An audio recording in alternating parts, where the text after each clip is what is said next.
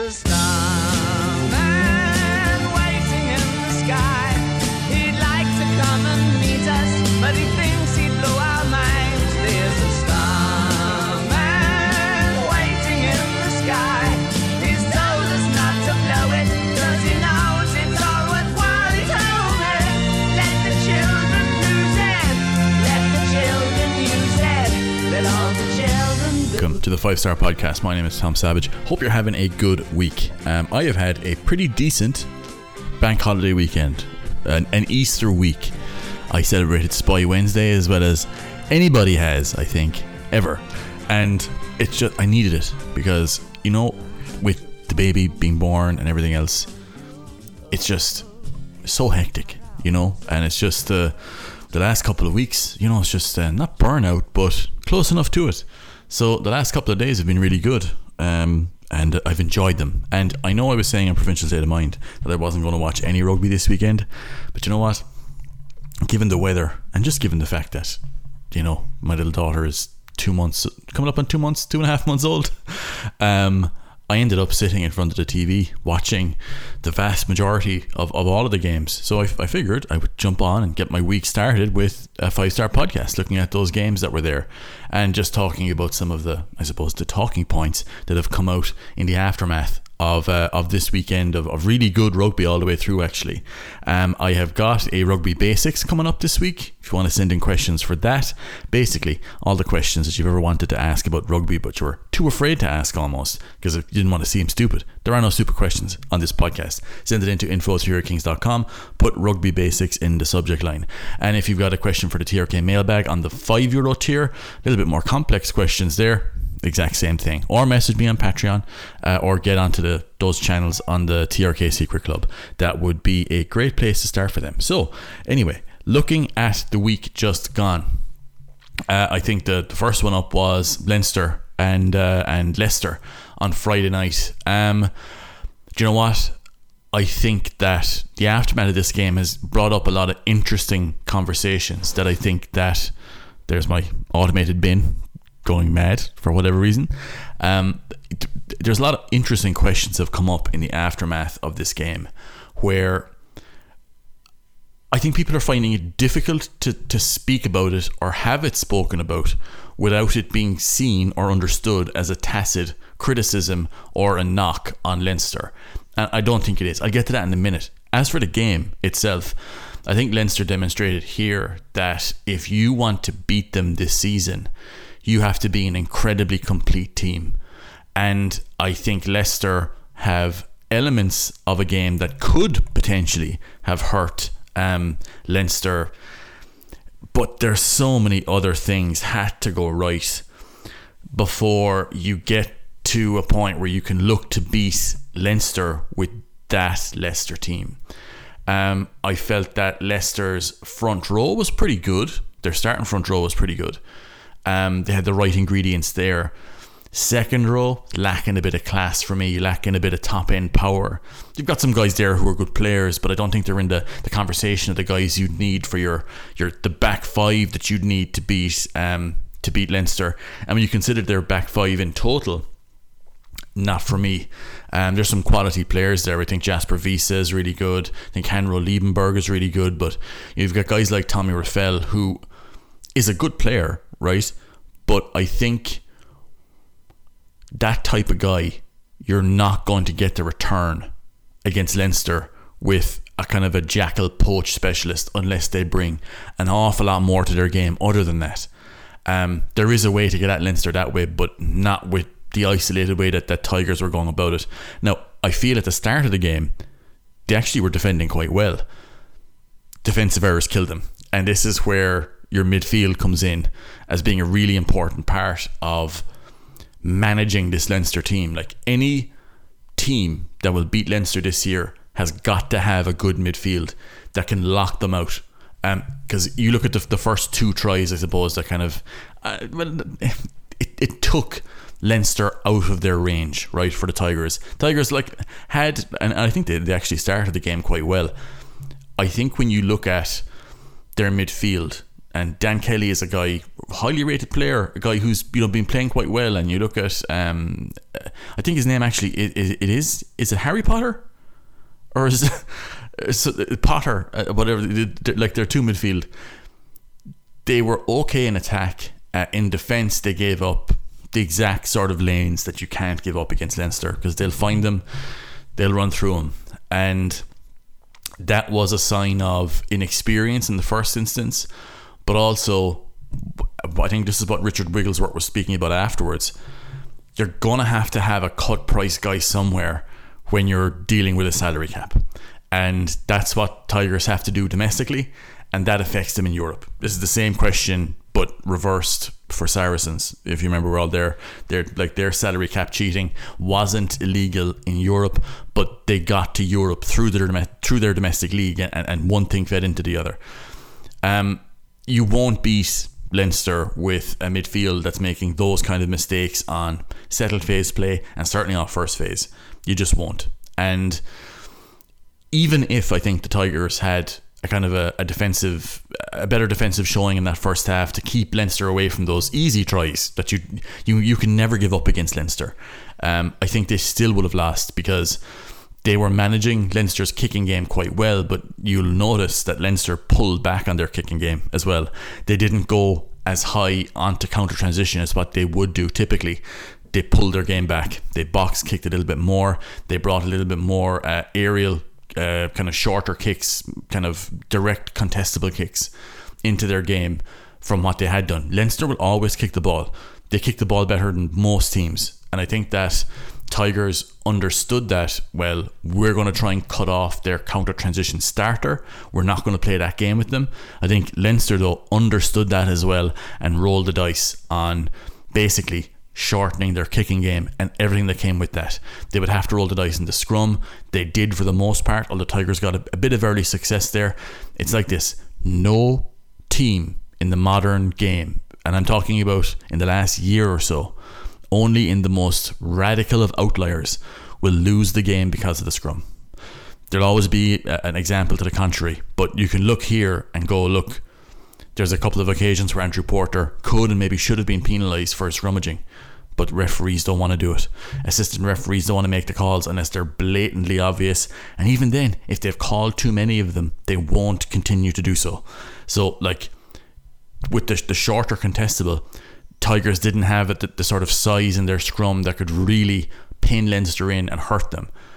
So, you know, when you look at that, like, some of Leinster's attacking work was pretty good, or Leicester rather, but they didn't have the quality overall. And I think that, you know, they had to start pushing.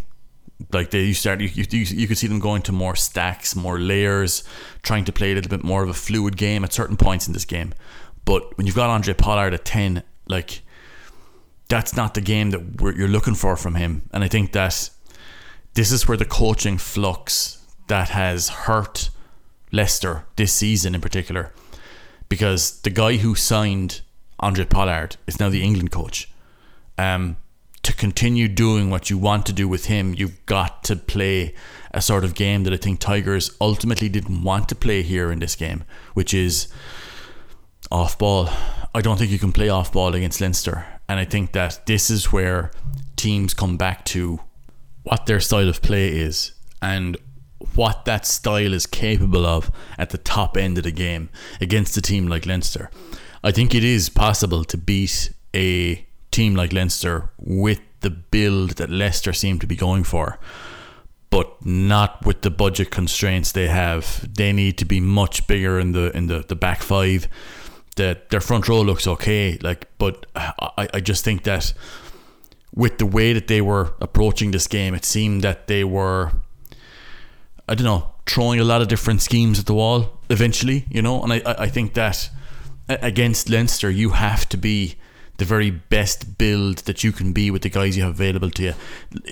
People talk about, like, and look, it's going to be natural for teams at this point to be talking about how do you beat Leinster and looking for Leinster to be beaten.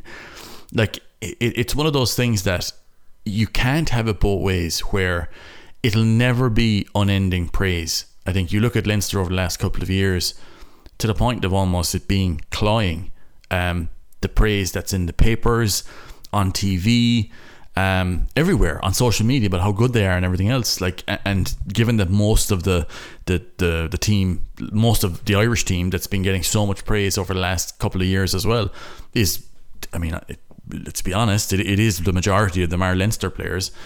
There's that side of it also.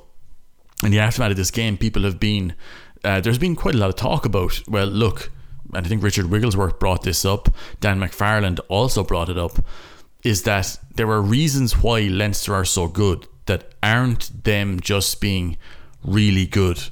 Do you know what I mean? Like, there's this idea that's out there that, well, you're really good and that's it, and there's no more talk about it. That's just why we're really good, is because we're really good, and that's that, end of discussion. And if you want to be really good, you should just become really good like we are. It's not as simple as that. And I think that what people are getting at is that there are reasons why Leinster have been such a dominant force, certainly domestically. I mean, they haven't won in Europe since 2018, but you look at the intervening years from, we'll say, 2018 up until now, Leinster have been the favourites every year. They've made, is it two finals since then? They've been constantly in and around the semi-final level, bar during the pandemic where they got caught by, you know, Prime Saracens, like, to be fair, like a lot of teams do. But a bit like Prime Saracens, you can appreciate that they're a really good team, but after a while, that only takes you so far. There will become a thing, well, okay, look, they are really good, but. And the but here is that it's not a case that you can just easily duplicate what Leinster do, where the vast majority of their team are homegrown from inside Leinster, and that really good results come from that also. That is not really duplicatable anywhere else. And I think that part of the reason why a lot of talk now is coming up, first from Dan McFarland and then from Richard Wigglesworth, is you can only be beaten by these guys so often before eventually you're kind of going, okay, look, yeah, they beat us, they're better than us. But when the inevitable kind of the implication comes, well, why aren't you getting any better? It's because, well, relatively speaking, there's only so much we can do in the constraints of the system that we have available to us.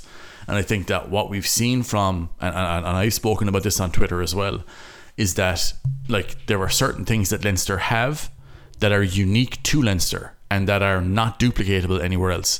And I think part of the annoyance that people have, and I know it's an annoyance of mine, is that there's a lot of grifters, there's a lot of spoofers out there who they're talking about, and they're going around to different clubs in other countries and they're telling them, well, here's what you could be doing better, without really explaining the fact that if you want to get Leinster results, without having the machinery that's behind Leinster, that to an extent is nothing to do with rugby, you're going to be in a situation where you're not getting the same results.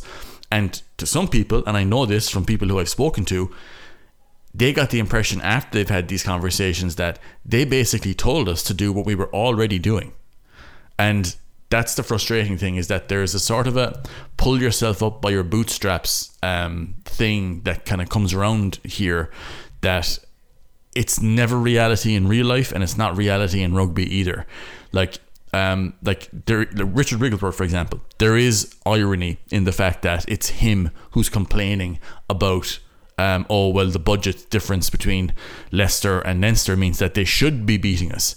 Like, that's essentially what he said. And it's ironic because he was one of the guys who had a, you know, wiggy 9 or whatever it was for Saracens, that he got paid more and above the salary cap.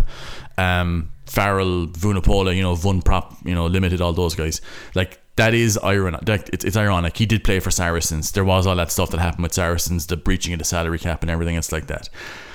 I think when people heard him saying that, they heard, oh, Leinster are cheating, in the same way that Saracens were accused of cheating.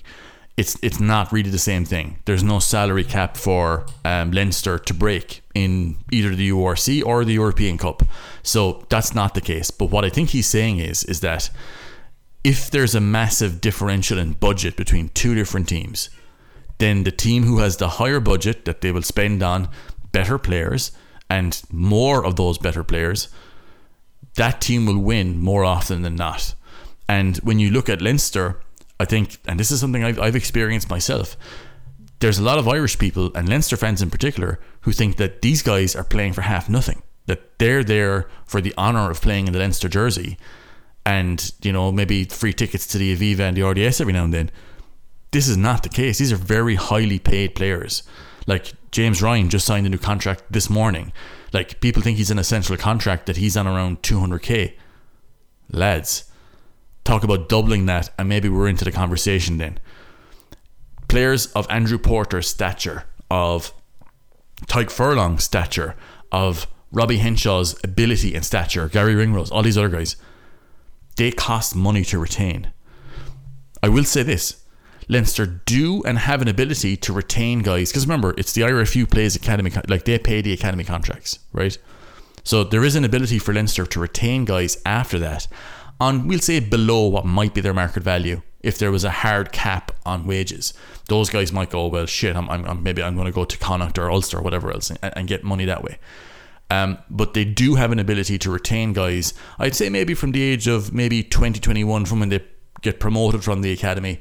On their first 1 or 2 years in Leinster senior squad, they do have the ability to keep those guys on cheaper than what maybe they're worth. The next contract may be below what they're worth as well. But once you start getting to your mid-20s, to your late 20s, these guys love playing for Leinster. But at the same time, you're talking about your career. And I think most guys in rugby understand that you're a bad tackle away from it all being over. So if you're there paying, where you're basically you're playing for Leinster, you're a world-class player, but you're getting, you know, squad level money from, you know, like a guy in Munster might be getting, you're codding yourself. And these guys don't cod themselves. They're not idiots. They understand that, well, look, I have to get paid. I have to, like, this is a dangerous job. I have to get paid my due, because there's a life after rugby, and you don't want to be 2 or 3 years into retirement thinking, do you know what, I should have gone for more money on that second or third contract. The likes of Josh van der Fleer, the likes of Caelan Doris, the likes of just go through the names, James Ryan, Jameson Gibson Park, James Lowe, Hugo Keenan. Like, Jimmy O'Brien's next contract is going to be a bump on what he's already on. The likes of Jamie Osborne is going to be a bump on what he's already on. These are the, like, really good players who are involved at Irish level, who are multi-capped in some cases. They're getting paid. They're getting paid their due. They're getting paid to more or less their market value. And, like, you look at the certain aspects that keep Leinster's budget low and Irish budgets in general not as high as maybe they could be. You have your tax rebate that gives you your money back at the end of your career, although you can also get that now if you retire in the EU, so there's that. There's playing at home, there's, you know, living in your home city. You might have a house, you might have a mortgage, your kids might be in school, although that only happens for most guys once they're 25 or above. Maybe they have kids then or whatever, but that plays a factor as to why you wouldn't want to move, because it's awkward. And then there's playing for your home province. And for Leinster as well, there's also a kind of a much higher percentage chance of getting into the Irish team as a result of playing at Leinster. So all that plays a factor. But make no mistake, these guys are getting paid, and they're not getting paid the sort of cheap... I like a couple of guys who were onto me saying that guys like Josh van der Fleer were on around 100 grand a year. It's like, absolutely not. Like, that is insane to think this. But it's out there. And I think part of what I was speaking about is that people have this idea that if you're a homegrown player, that you're all of us, like, that for some reason that you're playing for Leinster on the cheap. That isn't the case. Like, you're not signing guys in from abroad, but, like, if you think that Josh van der Fleer is playing for less than 200k a year at Leinster, like, man, you're going to be very surprised. This guy is married. This guy is going to be building a life for himself. He's in his late 20s. If he's not picking up at least 300 and something K a year, given he's the World Player of the Year and was often discussed in that bracket before his last contract, this guy wants to fire. He wants to fire his agent, because given the game he's playing and how long you're retired, make your money now. And these guys understand that. Okay, so.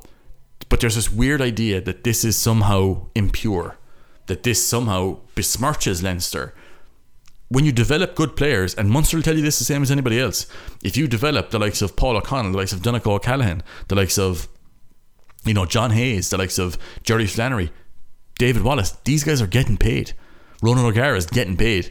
They all ended up being on central contracts down, like, eventually, but, like, as in, they were offered, relatively speaking, quite a lot of money as they were growing in influence and stature and their reputation in the game. Your contract value goes up. So, like, that's been the case for the last while, and, like, that's just the reality of the sport. and reality of professional sport, really, that if you are a high status player, like, and you're playing a collision sport like this, like, you're not doing it on the cheap. Like I said, you might get younger guys who are at that level, but sooner or later you got to pay them. And like, a salary cap coming into the URC would be an absolute disaster for Leinster primarily, like, because like Munster, there's a perception at the moment that Munster are as like that they spend as much on wages as Leinster. Absolutely not. When you consider the central contract value and everything else like that, it's way, way lower. Same for Ulster and doubly so for Connacht. That's just the game we're in, though. We understand that. But it's one of those things that it's not a non-factor when you're discussing like success. It's linked. Like when Munster were the best team in Europe, between, we'll say, maybe 2005 and up to 2009, we'll say, because, you know, I think Munster were certainly in that conversation up until that semi-final that I still hold grudges over, decades long grudges.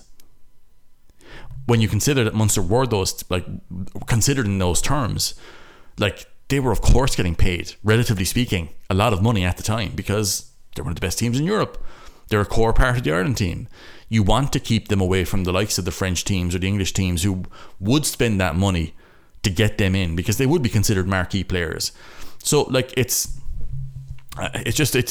been a weird conversation where I think people are reluctant to accept that there are certain things like the Leinster's private schools, that, you know, Leinster's demographical, and this is to do with Ireland, not to do with rugby. This is just, Ireland has concentrated so much in Dublin over the last number of years, and you look at post-crash in 2008, everything seemed to really condense into Dublin and draw a ton of people from Munster, Ulster, Connacht into Dublin, and the children of those players now are playing rugby, and it's like, it's just one of those things that none of those things are disconnected from Leinster's success, but at the same time, they have excellent players who are probably one of the best, best coached team in Europe, I would say, close to it, and who deserve their success off the back of it. But I think that like the discussion that was there over it from Richard Wigglesworth was, look, he just got 50 points dropped on his team's head, and like, people are asking like, well, you know, what the fuck happened, and him kind of going, well, you know, we missed a tackle here or there. Like, that's all part of the reason, but like, the majority of the reason is, look,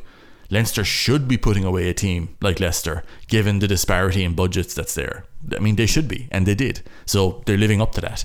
But that's the discussion that's been around, and I think there's a natural defensiveness there that kind of comes from, oh, Leinster aren't a big money team like Saracens or Toulon. Like, Leinster and Saracens, there are so many parallels there that like, it's kind of, it's weird, you know. Like, Saracens, and I've said this before, are the best model for club building anywhere in the game. Forget about the salary cap stuff, right? Because Leinster have, like, that doesn't apply to Leinster. You look at the quality that Saracens brought through that was homegrown. Jamie George, George Cruz, Maro Itoje, Owen Farrell. You have Meka Vunipola and Billy Vunipola, who were essentially, like, they were signed as younger players, you know, in their early 20s. They became world-class players.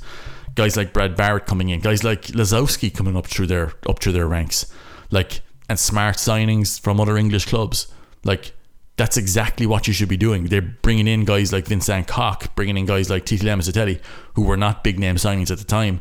Will Skelton, like, all of that adds to, you know, Rhodes. Like, these all ended up being huge players for them. But like, if you forget about the salary cap, they're the model team for what you would build. If you were going to build a successful dynasty, you would look at what Saracens did, and the core of their team was brought up through Saracens. They still had to pay them, and that's how they ended up breaking the salary cap, paying the guys they developed to keep them at the club.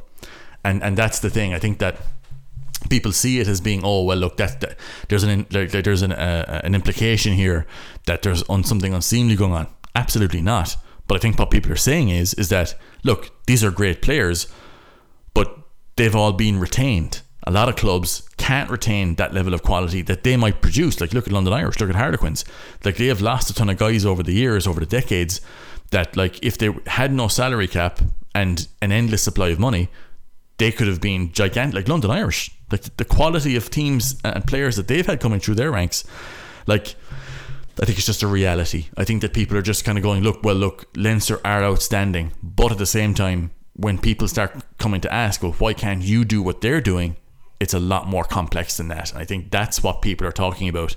And in rugby in particular, there's a real, people default to, oh, you have a chip in your shoulder very, very quickly in rugby. And you know why.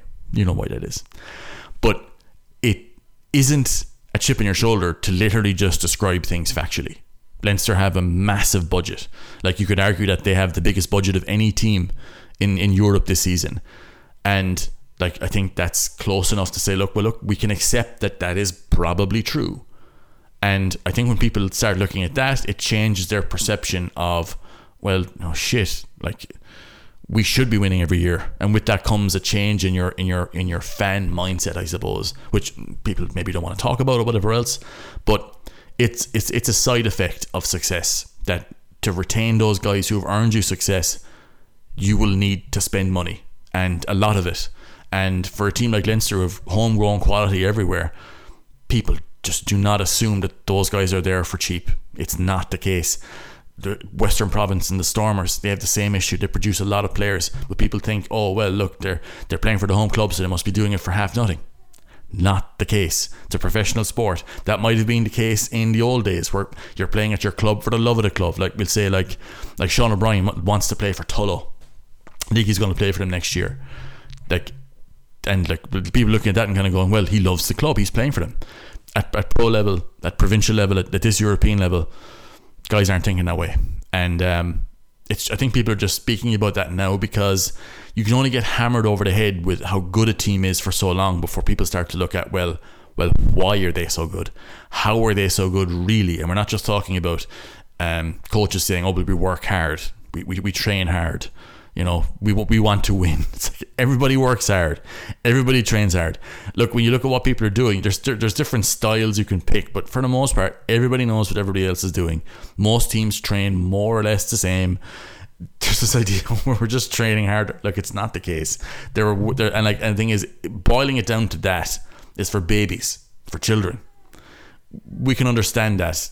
It's a lot more complex than that, and I think that's what people are speaking about over the last couple of the last 2 weeks, given the big success that Leinster have had, and that's only going to grow. That conversation is only going to grow, and buckle in, because I think people aren't half done talking about it, because I think, like I said, there's only so many times you can be battered over the head with these team they're just the best team ever, because if it stayed at that way, it would be fine. But when it starts to go down to the whole thing of, well, you're shit, why aren't you better, you need to improve, that's when people start to get their backs up and go, well, look, it isn't as simple as that, because it isn't, realistically speaking, it isn't. Anyway, the other games that I watched, Toulouse versus the Sharks, really good game this. You look at the size and power that Sharks had, even with some of their injuries. They really put it up to Toulouse early in this game. They retained the ball really well. Leinster will look at that and go, there's stuff for us to take out of there.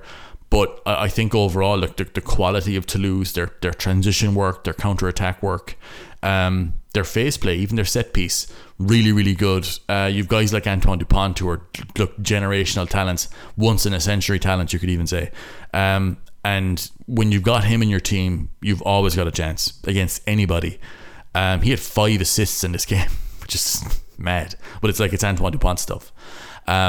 But I thought Romain Ntamack played as well as he has in a while. When your playmaker is Antoine Dupont, your 10 in this instance almost becomes another strike runner. And I think when Ntamack is at his best, he is mixing that strike running with good solid kicking and decent passing after the break. Because most of the time it's just facilitating, because Antoine Dupont will do the majority. And I think that Ntamack played really, really well here. That helped Toulouse run up the score that they did. Now there was a bit of a, this is something when you're playing in France, you deal with this, where the TV director stuff had a good long look at a number of incidents for Toulouse to try and bring the crowd into the game, which will then bring the TMO into the game. That's something that we need to get out of the game. It doesn't just happen in France, happens in Ireland too, where the TV director, who is more than likely, if it's for Canal Plus, he will be a Frenchman. He will want the French team to do well. If you're in Dublin, like, the chances of the TV director being a Leinster fan or, you know, an Ireland fan at least, is incredibly high. They will pick and choose different things from the B-roll footage that they have coming around from all over the field and start showing those angles during breaks and play on the big screen. And that influences the TMO, who maybe didn't see it or saw it but didn't think anything of it. But now the context of it has changed because of the crowd baying, and the context has shifted. So now that's kind of, it's been in France for years. Everybody knows this. If you, you know, I think European fans are well used to this. You know, you see it all the time.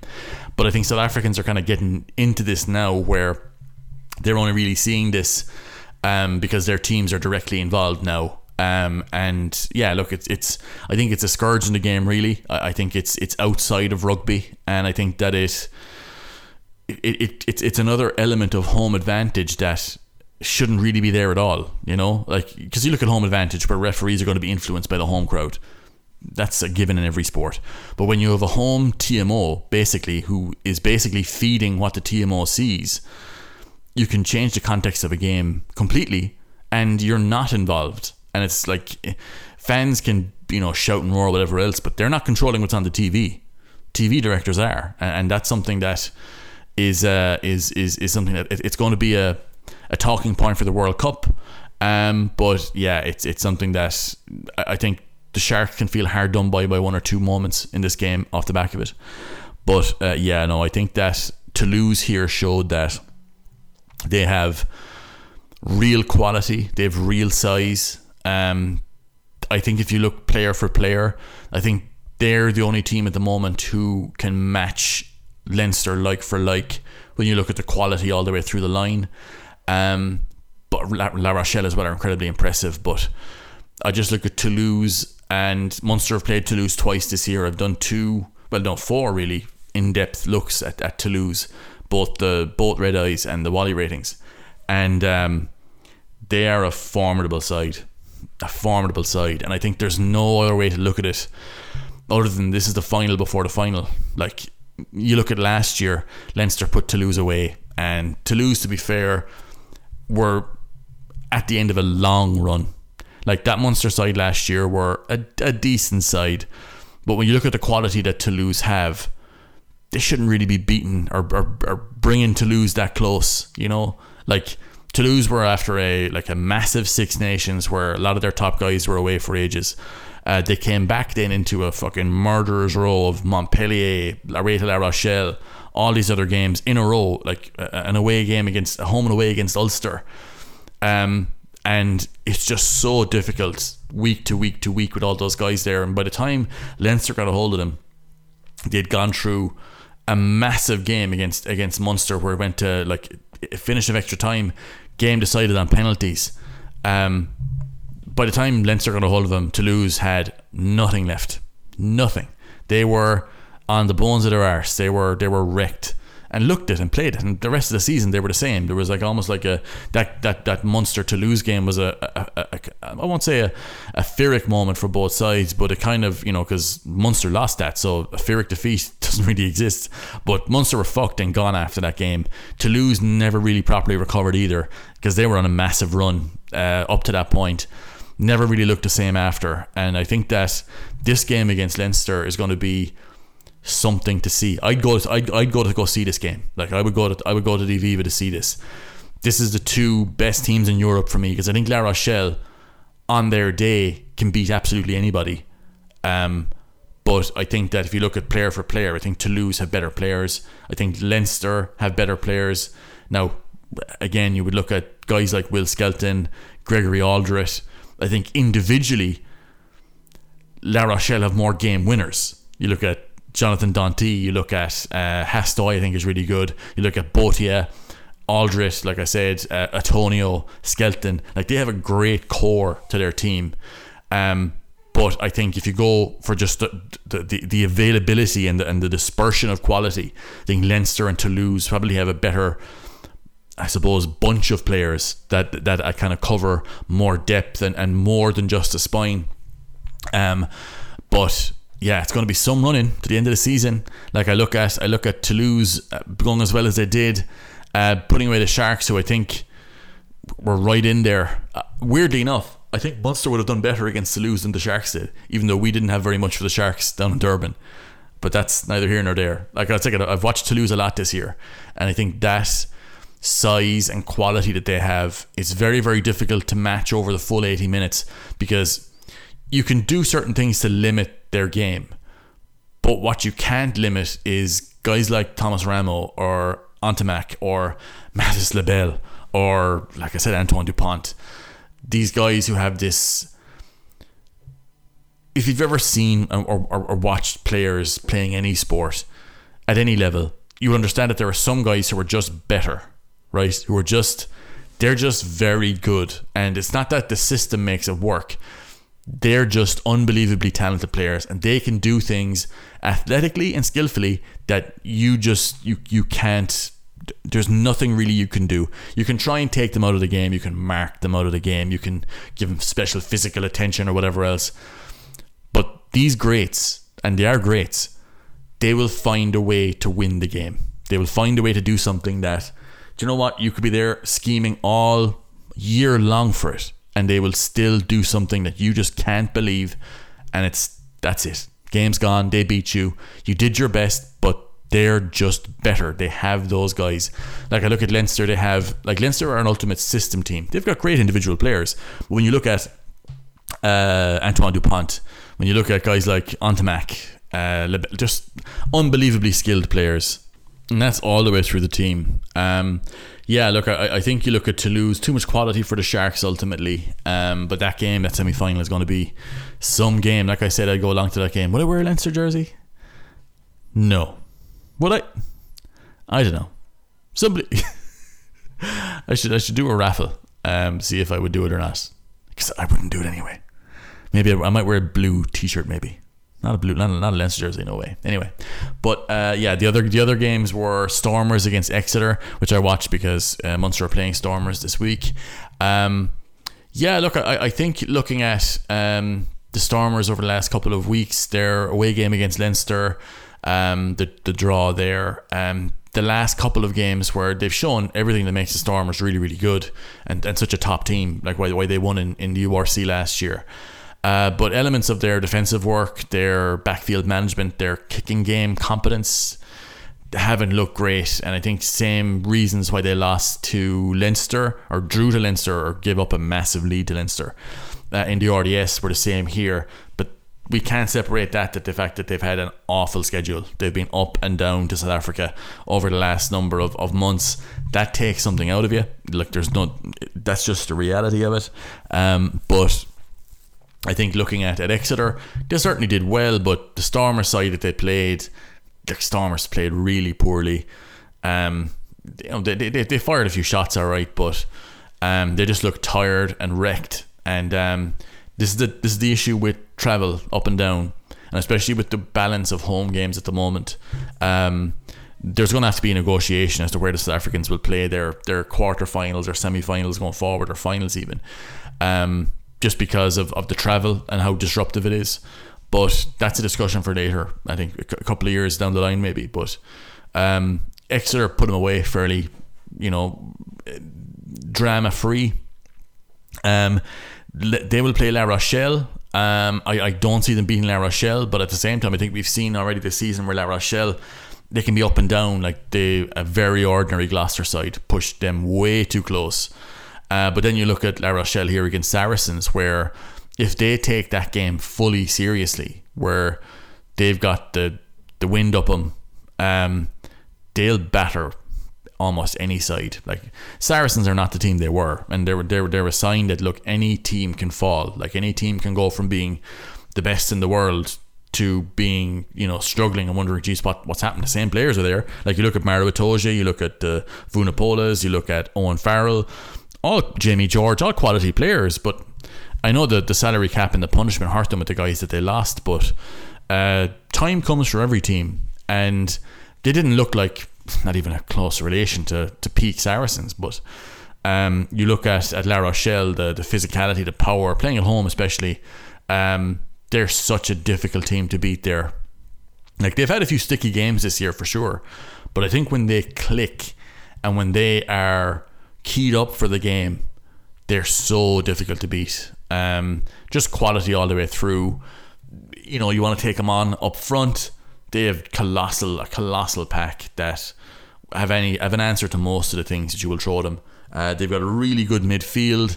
They can hurt you in any number of ways. Good set piece, good scrum as well.